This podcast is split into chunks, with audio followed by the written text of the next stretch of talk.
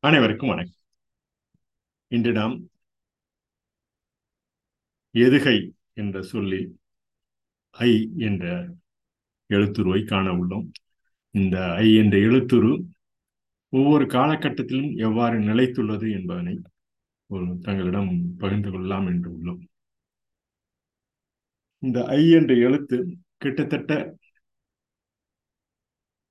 ஒரு ஒன்பதாம் நூற்றாண்டில்தான் உயிரெழுத்தில் ஐ என்ற ஒளி நிலை பெற்றுள்ளதாக குறிப்பினில் பல்வேறு குறிப்பினில் உள்ள வரலாற்று குறிப்பினில் ஏற்கப்பட்டுள்ளது. இந்த இது எதற்கு கூறுகிறோம் என்றால் இவை நாம் ஏற்கனவே ஒவ்வொரு காலகட்டத்திலும் நமது புரிதல் நிலை ஒளிக்குறிப்பில் இருந்துதான் நிலை பெற்றுள்ளது என்பதனை தொடர்ந்து பயிர்ந்து வருகிறோம். அந்த ஒளிக்குறிப்பினில் அந்த அ ஆ இ உ ஏ ஏ என்ற எழுத்து முறைமை எல்லாம் ஒவ்வொரு பல் விரிவாக்கம் நமது உச்சரிப்பு நமது ஒளிக்குறிப்பில் புரிந்து கொண்ட ஞானம். இந்த ஐ என்ற எழுத்து அனைவரையும் ஒற்றுமைப்படுத்தும் வகையில் ஐக்கியம் ஆக வியப்பாக இன்று வரை அந்த ஐ என்ற எழுத்து நாம் அந்த வியப்புத்தன்மையை குறிக்கக்கூடிய நிலையில் உள்ள அந்த எழுத்தாகும் அந்த எழுத்துரு அகராதியில் ஓரெழுத்து பின்னல் எவ்வாறு ஒவ்வொரு எழுத்துருவாக நிலை பெற்றுள்ளது என்பதை ஒரு இரு பகுதியாக பார்க்கலாம் என்று கொள்ளும் அவை ஏன் என்று கூறுவோம் என்றால் இந்த உயிரெழுத்தில் இந்த ஐ என்ற எழுத்து ஏன் கிட்டத்தட்ட ஒன்பதாம் நூற்றாண்டில் தான் நீங்கள் பார்த்த என்றால் தெரியும். இந்த ஒளிக்குறிப்பு எழுத்து வடிவமாக நிலை பெற்றுள்ளது ஒன்பதாம் நூற்றாண்டு தான். பலர் பல்வேறு கருத்துக்கள் கூறினாலும் ஏன் நிலை பெற்றுள்ளது என்பதற்கு மொழிக்கூற்றாக ஒளிக்கூற்றாக நிலை பெற்றது. ஏன் ஒன்பதாம் நூற்றாண்டில்தான் என்பது பல்வேறு கருத்துக்கள் நிலவிய போதிலும் இவற்றை எதுவின் எவற்றின் துணை கொண்டும் கையாளும் முறை எழுத்து முறைமை எழுத்தின் துணை கொண்டும் கையாளும் முறைமை எழுத்து முறைமை என்று நாம் இந்த பதிவில் மேற்கொள்கிறோம்.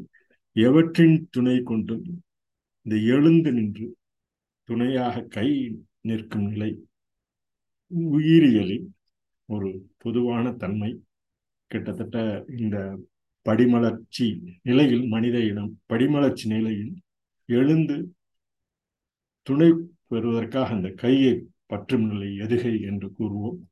என்று எழுந்து துணையுடன் கையை பற்றி நிற்கும் அந்த நிலை மாறுகின்ற ஒவ்வொரு காலகட்டத்திலும் அந்த வளைந்து நெளிந்து நிற்கும் காலகட்டம் கை தான் துணை புரிந்திருக்கிறது இவை எழுந்து துணை புரிவதற்கு கை ஒரு புரிதல் நிலையும் அவை குறிப்பினில் உணர்த்தும் நிலையும் பல்லாயிரக்கணக்கான ஆண்டுகளாக தமிழ் எழுத்து முறைமையிலும் இந்த ஒன்பதாம் நூற்றாண்டில் தான் நிலை பெற்றுள்ளது என்பதனை இந்தனுடைய படிவம் நிலச்சி நிகழ்வினில் காணலாம்.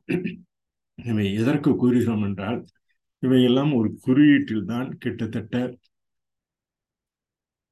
ஒவ்வொரு நூற்றாண்டுகளாக நிலை பெற்று இந்த நூற்றாண்டெல்லாம் அவரவர்கள் பதிவிற்கு தகுந்தாற்போல் நிலை பெற்றுள்ளது என்பதனை இந்த குறியீட்டு ஒவ்வொரு காலகட்டத்து குறியீட்டில் ஆ என்ற குறியீடு ஆ என்ற குறியீடெல்லாம் அவரவர்கள் நிலைக்கேற்ப அவரவர்கள் இடத்தின் தன்மைக்கேற்ப எங்கு வாழ்கிறார்களோ அவர்கள் குறிப்பறிதல் புரிதலுக்கேற்ப நிலை பெற்றுள்ள அந்த தன்மை இன்று வரை அதே நிலையில் அவை சீராக்கப்பட வேண்டும் என்ற நிலையில் அந்த இலக்குகளை நோக்கி செல்லும் அக்கடமி புரிதல் இலக்கணமாக கிட்டத்தட்ட பதிமூணாம் நூற்றாண்டில்தான் இந்த அ என்ற வடிவம் ஐ என்ற வடிவம் எல்லாம் ஒவ்வொரு காலகட்டத்திலும் நிலைத்து ஒன்பதாம் நூற்றாண்டிலிருந்து அந்த மாற்றம் நிலை பெற்று யார் பதிகிறார்களோ அவர்கள் பதிவின் நிலையில் நிலை பெற்ற இந்த தமிழ் மனித வளர்ச்சி குறியீடு என்பதனை இந்த பதிவினில் மேற்கொள்ளும் இவை ஓரெழுத்தில் ஐ என்னும் ஓரெழுத்து எவ்வாறு துணை புரிக்கிற துணை புரிந்திருக்கிறது என்பதற்குனா எழுத்து துணை கொண்டு கையாளும் முறையாக இந்த தமிழ் வடிவ உயிரெழுத்து மெய்யெழுத்து சேர்ந்து உயிர்மை எழுத்துக்கள் உருவாகும் நிலையெல்லாம் புரிதலில்தான் ஏட்டினில் தாளில் இன்று கணினி எணினி வரை தொடர்ந்து நிலை பெற்றுள்ளது என்பதனை நாம் புரிந்து கொள்ள வேண்டும் அறிந்து கொள்ள வேண்டும். அடுத்தடுத்த தலைமுறைக்கும் எடுத்து செல்வதற்கு உண்டான ஒரு அடிப்படை கருத்தாக தமிழ் மொழியிலும் இதனை நிலைப்படுத்தலாம் என கூறி இந்த எதுகை அகராரி அப்பாய் என்ற தொகுத்த ஆயிரத்தி தொள்ளாயிரத்தி முப்பத்தி எட்டாம் ஆண்டு தொகுத்த இந்த ஓரெழுத்து அகராதியில் இருந்து குறிப்பிடேன். தற்போது பத்தாவது பகுதியாக ஐயனும் ஓரெழுத்தை காணும். இவை இரண்டு பகுதியாக இன்று முதல் பகுதியில் நாளை மேலும் விரிவாக்கமாக இரண்டாவது பகுதியில் பார்க்கலாம் என்று உள்ளோம். இவை எதற்கு இந்த முறைமையை நாம் பின்பற்ற வேண்டும்? ஐயனும் மொழி ஒரு வியப்புத்தன்மையை இயல்பாக புரிதலில் இன்று வரை நிலைத்துள்ளது. இலக்கியத்தில் நாம் பேச்சும் பேச்சினில் நமது வட்டார மொழியினில் அந்த அக்கணமே புரிதலில் இந்த வியப்பினை தோன்றும் ஐயனும் மொழி. ஐ என்று கூறும் பொழுதே சொல்லும் பொழுதே நாம் அந்த வியப்புத்தன்மையை நிலைப்படுத்தும் ஒரு நிலையாகும். இவற்றை அகராதியில் அகரம் முதற்கொண்டு ககரம் முதற்கொண்டு இந்த ஐகாரம் வரை விளக்கும் தன்மை இந்த ஐயன மொழி நிலைபெற்றுள்ளது என்பதை நாம் எழுத்துரு துணை கொண்டும் கிட்டத்தட்ட ஒன்பதாம் நூற்றாண்டிலிருந்து தான் இந்த எழுத்துரு துணை கொண்டு இந்த ஐயனும் முறைமை அந்த துணை கொண்டு எழுத்துரு துணை கொண்டு கையாளும் முறையாக எதுகை மோனையில் அந்த நிலை பெற்றுள்ள நிலையெல்லாம் இலக்குகளை அக்கடமே புரிதலில் நிலைப்படுத்தி உள்ளதுதான். மொழிக்குறிப்பிலிருந்து தான் இந்த எழுத்து குறிப்பு வந்துள்ளது. அவர்கள் பதிந்த நிலையில் ஆங்காங்கு உள்ள அறிஞர் பெருமக்கள் புலவர் பெருமக்கள் புலமை பெற்றவர்கள் பதிந்த நிலை அவை நமது புரிதலில் அக்கடமே புரிதல் இலக்கணமாக ஒவ்வொரு காலகட்டத்திலும் தொல்காப்பியர் காலகட்டத்திலிருந்து மூவாயிரத்தி ஐநூறு ஆண்டுகளிலிருந்து இந்த எழுத்து உரும் எழுத்து உரிமை பெற்றும் எழுத்துருவாக அவை பதிவனில் நிலை பெற்ற கலன் அவற்றை தான் எதுகை மூனை என்று சொல்லக்கூடிய இந்த எழுத்துரு நமது இரண்டாவது எழுத்துருவாக நிலை பெற்றும் அந்த நிலை.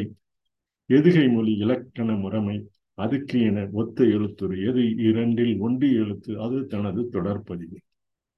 இவற்றின் துணை கொண்டும் கையாளும் மொழியாக இந்த எதுகை எனும் சொல் இலக்கண முறைமையில் தமிழ் மொழியில் அதுக்கு என ஒத்த எழுத்துரு எது இரண்டில் ஒன்றிய எழுத்து அது தனது தொடர்பையும் அந்த எழுத்துரு உறுதி கொள்ளும் வந்து வந்து சேரும் வரையறை உந்து தமிழ் ஆற்றல் மிகும் பந்து போல பாக்கள் நிறைவுறும் என இந்த பாக்களில் தொகுத்த அந்த பண்பாடு மனிதர் வியப்பனை குறிக்கும் வகையில் இந்த ஐயனும் சொல் ஒவ்வொரு காலகட்டத்தில் எழுத்துரு துணை கொண்டு எதுகையாக நிலைப்பட்டுள்ளது என்பதனை தங்களிடம் பகிர்ந்து கொள்கிறோம்.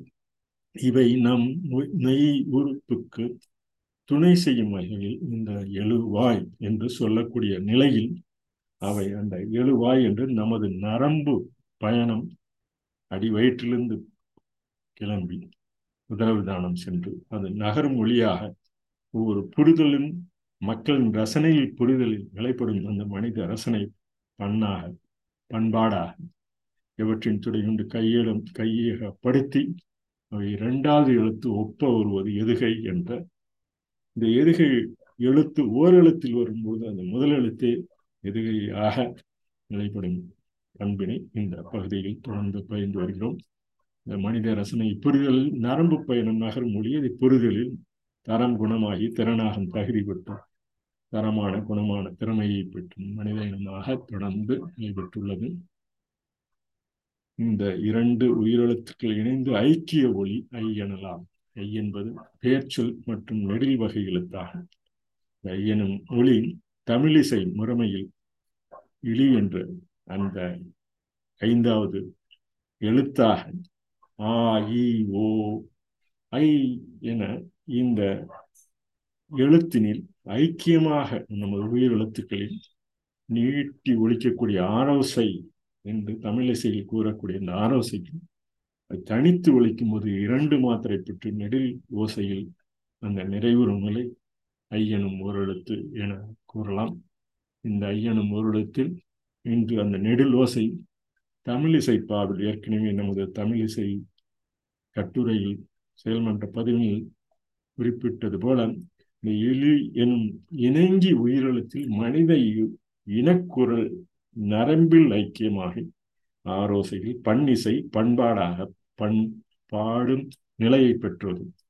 எளியனும் தமிழிசை உயிரெழுத்தில் மனித இனக்குரல் நரம்பில் ஐக்கியமாகி ஐயனும் எழுத்து சொல் முறைமையாக முதல் இடை கடையில் சேர்ந்து வரும்பொழுது அவை குறுகி ஒரு மாத்திரை பெறும் ஐகார குறுக்கமாகவும் நடைபெற்றுள்ளன பாட்டிசை பண்பாட்டினில் பல்வேறு நிலைகளில் தொல்காப்பியம் முதற்கொண்டு வை வியப்பாகும் என்று அந்த தொல்காசி தொல்காப்பியம் உயிரிகளில் ஏற்கனவே அந்த பாட்டாக ஐ வியப்பாகும் என்று அந்த தொல்காப்பியம் கூறிய சொல்லல் சொல்லதிகாரம் முன்னூத்தி எழுபத்தி ஒன்பது கூறியது போல் ஐயனும் உரிச்சொல் வியப்பு எனும் பொருளை குறிப்பால் உணர்த்தும் என்று ஏட்டினில் பதிந்துள்ளனர். இந்த ஐயனும் ஏப்பு சொல் அதை பின்னர் நற்றினையில் பல்வேறு இலக்கண முறைமை ஒவ்வொரு காலகட்டத்தின் நிலைப்படுத்தும் நிலை நற்றினை ஐதே காமம் என்று. இந்த ஐய எழுத்தை தேர்வு பெற்று காம நிலைக்கு நற்றினையில் எடுத்து கொண்டு சென்றிருக்கிறார். நற்றினை ஆசிரியர். இவை ஏன் இந்த அறம்பொருள் இன்பம் என்று காம நிலையில் பல்வேறு அறிஞர்கள் தொகுத்த திருக்குறளில் தொகுத்தது போல இந்த உடல் உறுப்புகளில் நமது ஆண் பெண் இன அந்த பாகுபாடு அந்த ஒவ்வொரு காலகட்டத்தின் நமது வளர்ச்சி மனித இன வளர்ச்சியும் எவ்வாறு நிலைபெற்றுள்ளது இவை இந்த இன்பமாக காமமாக நிலை பெற்றுள்ள தேர்வு பெற்ற நிலை இந்த வியப்பு நிலை இந்த உணர்வு நிலை தேர்வு பெற்று காமம் நிலையாக இன்ப நிலையாக அழகு நிலையாக ஒரு உருவினில் மக்களின் ரசனையில் புரிந்து கொள்ளும் நிலையும் இந்த நிலையினும் பல்வேறு எழுத்துக்களிலும் பதிந்துள்ளார். பாய் என்ற இந்த அறிஞர் ஆயிரத்தி தொள்ளாயிரத்தி முப்பத்தி எட்டில் ஓரெழுத்து அகராதியாக ஏகார எழுது எதுகை அகராதியில் ஓரெழுத்து அகராதியில் பதிந்துள்ளார். இவற்றில் அரசன் அழகு ஆசான் இரண்டன் உருவுகளும் இந்த ஐ ஐகார குறுக்கமாக பெற்று அந்த ஒளி உறுப்பில் இந்த ஓரெழுத்து பொருள் கொள்ளுமாறு அறிஞர் பொருளாக விளக்கியுள்ளார். இவை இருமல் ஓர் வகை எழுத்து கடவுள் கோலை சாரியை சுவாமி நுண்மை யானையை பாகன் தட்டு மோசை ஐ ஐ என்று தட்டு மோசை. பின்னர் பல்வேறு விலங்குகளை அந்த ஒளி எழுப்பி வியப்பான ஒளி எழுப்பி ஒரு மோசைக்கு பொருளாகும் என கூறி இந்த இரண்டாவது பகுதி அடுத்த நிலையில் எவ்வாறு திருக்குறளில் பல்வேறு இலக்கிய பண்பாட்டில் பாட்டிசை பயன்பாடாக பயன்படுத்துவது என்பதனை இரண்டாவது பகுதியாக ஐயனும் நெடுலோசை காணலாம் என கூறி இந்த பதிவினை நிறைவு செய்கிறோம். நன்றி வணக்கம்.